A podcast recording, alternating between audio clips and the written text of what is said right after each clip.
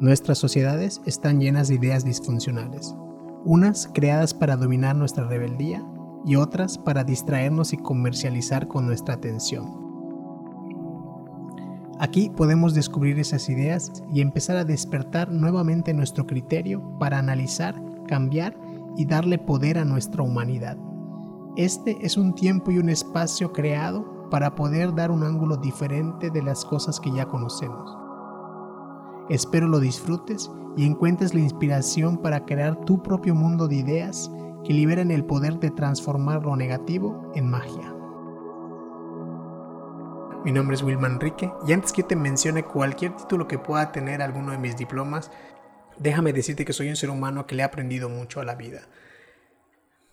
Es claro que todo el aprendizaje que me ha dado la vida se ha ido refinando con los conocimientos académicos y con los conocimientos que he adquirido cada vez que he querido aprender algo. Leer un libro, ir a la escuela, siempre va a refinar nuestra experiencia. La vida nos puede enseñar miles de cosas, pero lo que nosotros buscamos de manera intencional como aprendizaje es algo que nos va a volver seres humanos muy poderosos con una conciencia plena de quiénes somos y de qué queremos. Tener la sed de asombrarnos y de querer conocer más cosas es inevitablemente una de las fuentes más grandes de satisfacción. El término pedir permiso es una característica muy marcada en las sociedades y más aún en nuestras relaciones de aprendizaje en los primeros años de vida.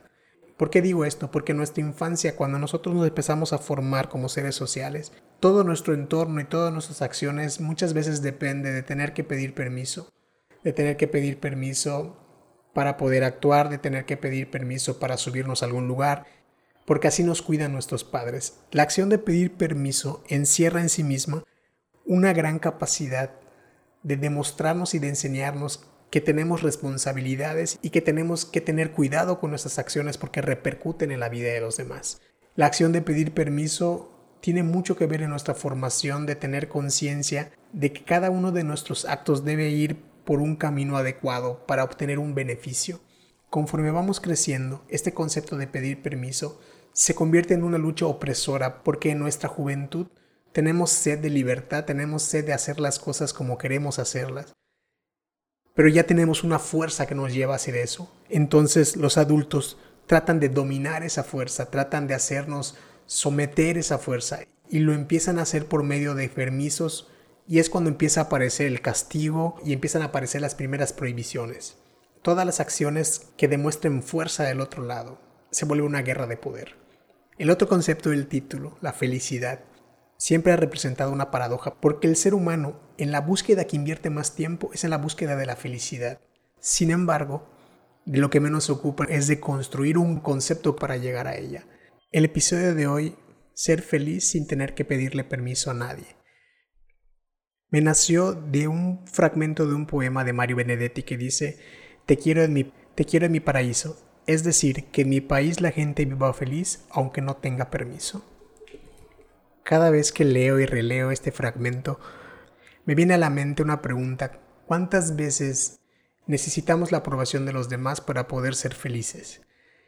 Luego viene a mi mente la pregunta, ¿qué es exactamente la felicidad o cuál es la definición de felicidad que yo conozco que puede llenar al máximo este concepto. Podemos encontrar muchas frases y muchas definiciones que nos puedan acercar o que nos puedan complementar un concepto de felicidad. La mayoría de nosotros conocemos un dicho que dice que la felicidad no es un estado de ánimo, sino más bien un camino. Pero yo creo que la naturaleza de ser feliz va más ahí de esa simple frase. Porque la felicidad es una conquista que vamos logrando día a día durante todos nuestros años de vida. Muchas veces pensamos que la felicidad es el resultado de un milagro o el resultado de algo extraordinario en nuestra vida. Pero si nosotros atribuimos la felicidad únicamente a esos dos eventos, entonces nos encontramos con que la vida va a tener una carencia de felicidad, porque los milagros y los eventos extraordinarios pensamos que son cosas externas, pensamos que son cosas que nos tienen que suceder, y no es así, son cosas que nosotros tenemos que dedicarnos a generar, que nosotros tenemos que trabajar para generarlos.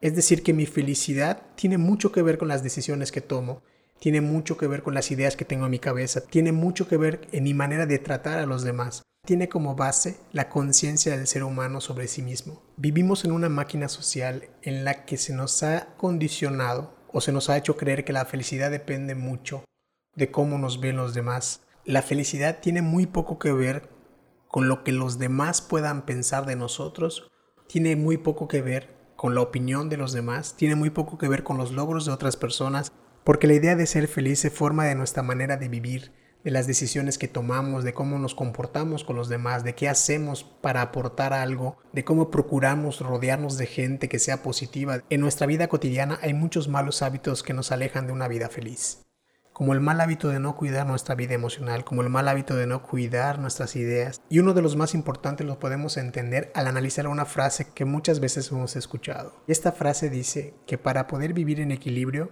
hay que cuidarnos física, mental y espiritualmente. La gran contradicción es que cuando algo nos atormenta, nunca buscamos trabajar esos tres aspectos de nuestra vida. O nos vamos solamente al físico, o nos vamos solamente al espiritual, pero muy pocas veces, muy pocas veces nos vamos del lado mental. Y esto tiene mucho que ver en cómo la sociedad nos ha programado para entender los términos de una enfermedad. Es muy común que nosotros vayamos al doctor y podamos decirle, doctor, me duele la cabeza, doctor, tengo colitis, doctor, tengo estrés. Pero es muy poco habitual llegar a terapia y decir, me siento mal porque mi vida carece de sentido.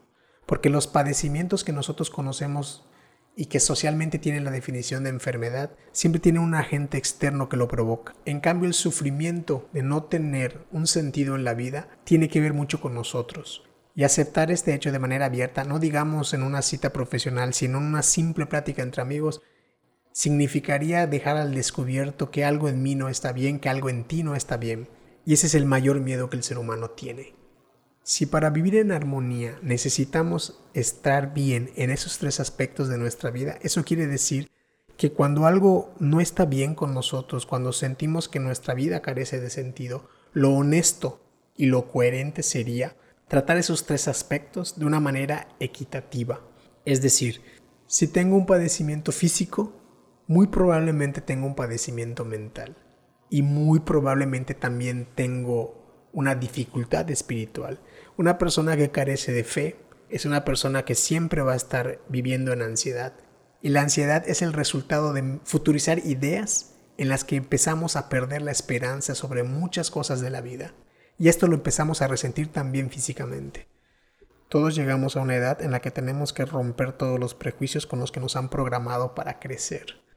Tu felicidad no es ausencia de tristeza, no es ausencia de desamor, no es ausencia de fracaso, tu felicidad tiene todo eso, necesita contener todo eso, porque eso es lo que te va a motivar a mejorar cada intento que viene adelante.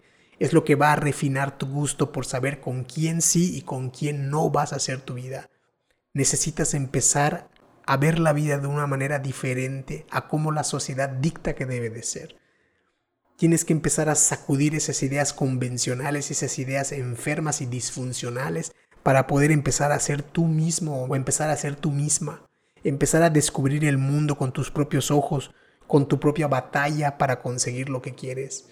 Vivimos en un mundo en el que nuestra atención está enfocada a idealizar el éxito ajeno, a idealizar la vida ajena, a creernos todas las poses que socialmente nos venden. Consumimos poses sociales de gente que no conocemos. Si nosotros enfocamos nuestra atención en nuestra propia vida, vamos a empezar a obtener mucho conocimiento sobre quiénes somos, qué es lo que nos enoja, qué es lo que nos pone triste, cuál es el sentido de mi vida, qué propósito quiero darle a todos estos años que he vivido, qué propósito quiero darle a los años que me faltan por vivir, qué propósito quiero darle al día de hoy que estoy viviendo.